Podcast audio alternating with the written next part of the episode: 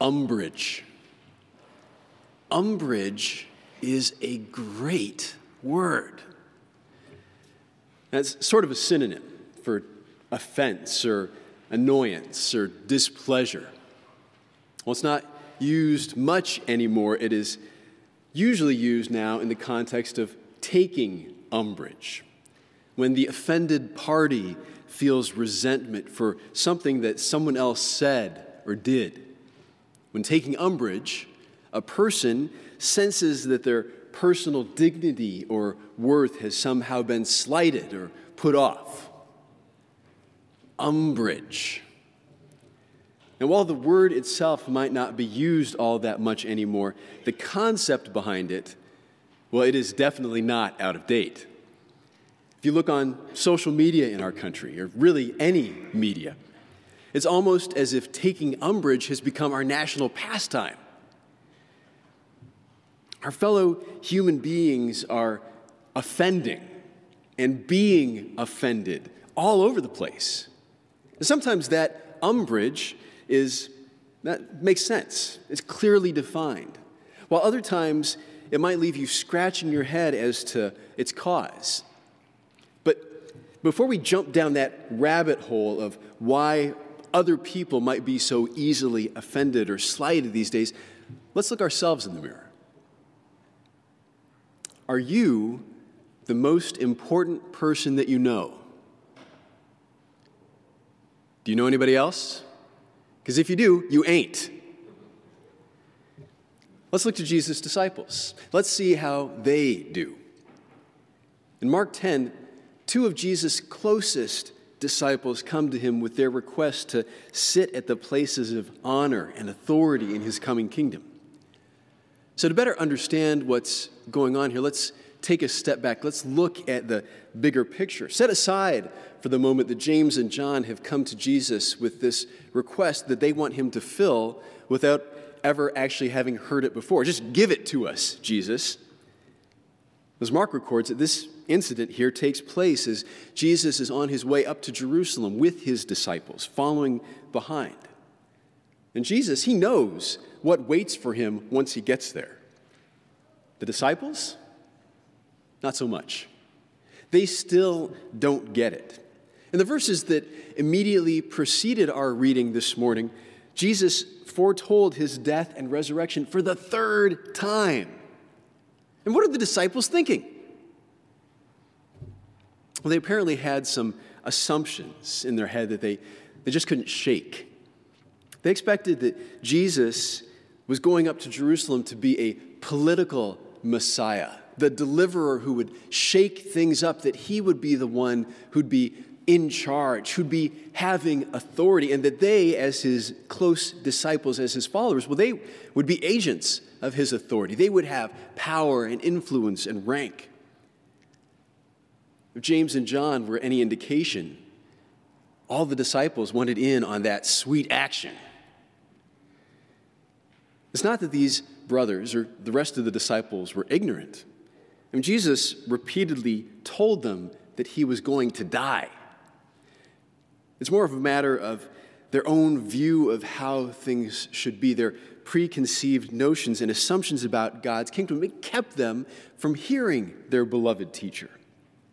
So when James and John bring this request to Jesus, this demand really, do you think it was the other disciples getting upset, taking umbrage that the brothers asked this thing to have these places of honor and importance? Is that what gave them offense? No. They were bothered because they didn't ask for it first. And you and I, we're not so different. When you see someone doing better than you are, getting the things that you think you should when you don't, how easy is it to take umbrage? Aren't you entitled to the, same level of treatment? If someone slights you, offends you, puts your dignity off. Don't you have the right to take umbrage there too, to set them straight? It's easy enough to get caught up in yourself and your own importance, focusing on those things that most affect you directly, to get caught up in your own interests. But when you do, when you're focused so intently on yourself, it's harder to see the people around you, to see and to respond to the needs of your neighbor. Self centeredness is an exile. It's separating you from the people around you. It's turning away from God. Well, Jesus came to bring you back. Jesus came to return you from exile. That's why he was going up there to Jerusalem with his disciples. Jesus wasn't going to be the political Messiah that they were expecting, overturning the government or the leaders of the temple system, installing himself as the authority. He was going to overturn their assumptions and our assumptions. In Jesus' model, God's kingdom that was breaking into the world through him, the great ones serve. They're not self centered, they're selfless. For even the Son of Man came not to be served, but to serve, and to give his life as a ransom for many. The cup that Jesus would drink in whole is God's wrath against a selfish, self centered humanity. And he alone could drink it. The baptism with which he would be baptized is his suffering, taking our place on the cross, but before God as the great high priest, the innocent Lamb of God, giving his body and his blood for all people, his disciples, us, everybody. As you heard today in our reading from Hebrews 5, Jesus, the high priest, is the Lamb. He is the one who would stand before God as the ultimate representative of the people. And he's the sacrifice giving the gift of himself for all. Jesus gave himself in selfless service. Now, St. Patrick knew something about selfless service. You might have celebrated his feast day this weekend. Anybody still wearing green? I'm red green colorblind, so I'm not the best authority on that one. But if you know St. Patrick, how well do you know his story? St. Patrick was not Irish. He was born in Britain. We don't know exactly where, but sometime back in the fifth century. And round about the time he was 16 years old, he was captured by Irish pirates who took them back to Ireland with him as a slave. He lived there for six years as a shepherd, tending livestock until the point came where he was able to escape and make his way to a ship that carried him back to his homeland. Patrick became a priest. And later, hearing God's calling, he returned to Ireland as a missionary. Through Patrick, God worked to convert the people of Ireland, turning them to Jesus, the one who gave himself for them too. Now, it takes someone special, I think, to be a missionary, to go to places and cultures that are far off from the ones that you know. We have LCMS missionaries who are with us this week, and you'll hear from them in a short while. They're going to serve people who have had to leave their homelands, people whom Jesus came to serve just as well. But you and I, we are missionaries too.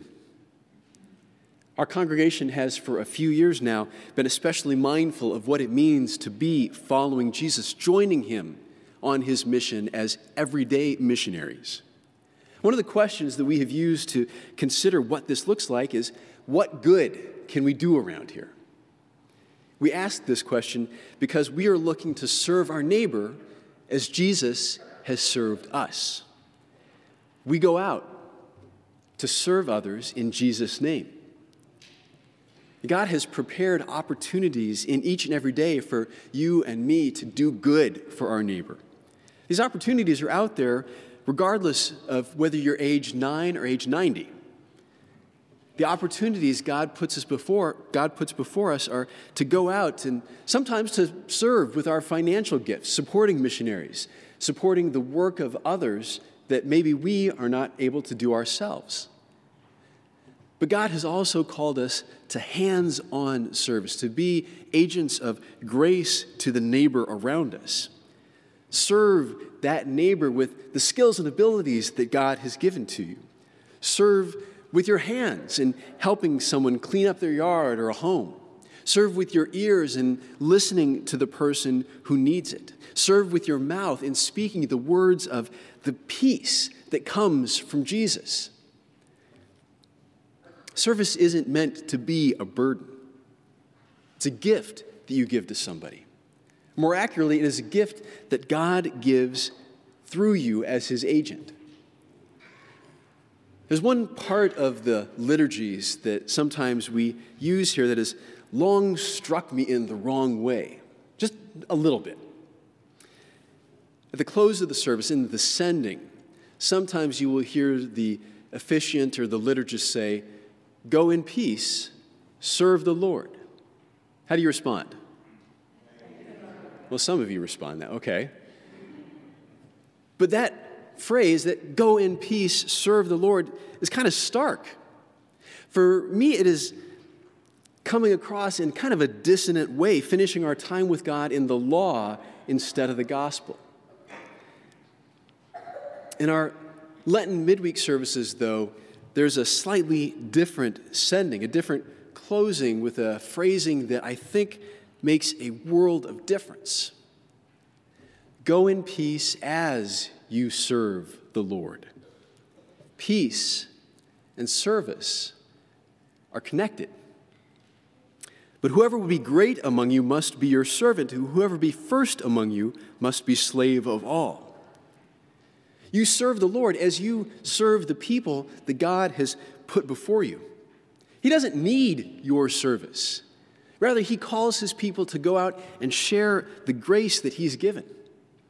In the kingdom that Jesus brings, the kingdom of which you are a part, greatness is lived out in service. As you serve others, you are delivering the peace that comes from God to your neighbor. Today, God is at work to turn you from self to service. God is at work to bring you home from the exile of selfishness. God is at work to bless the world through you. Go in peace as you serve the Lord.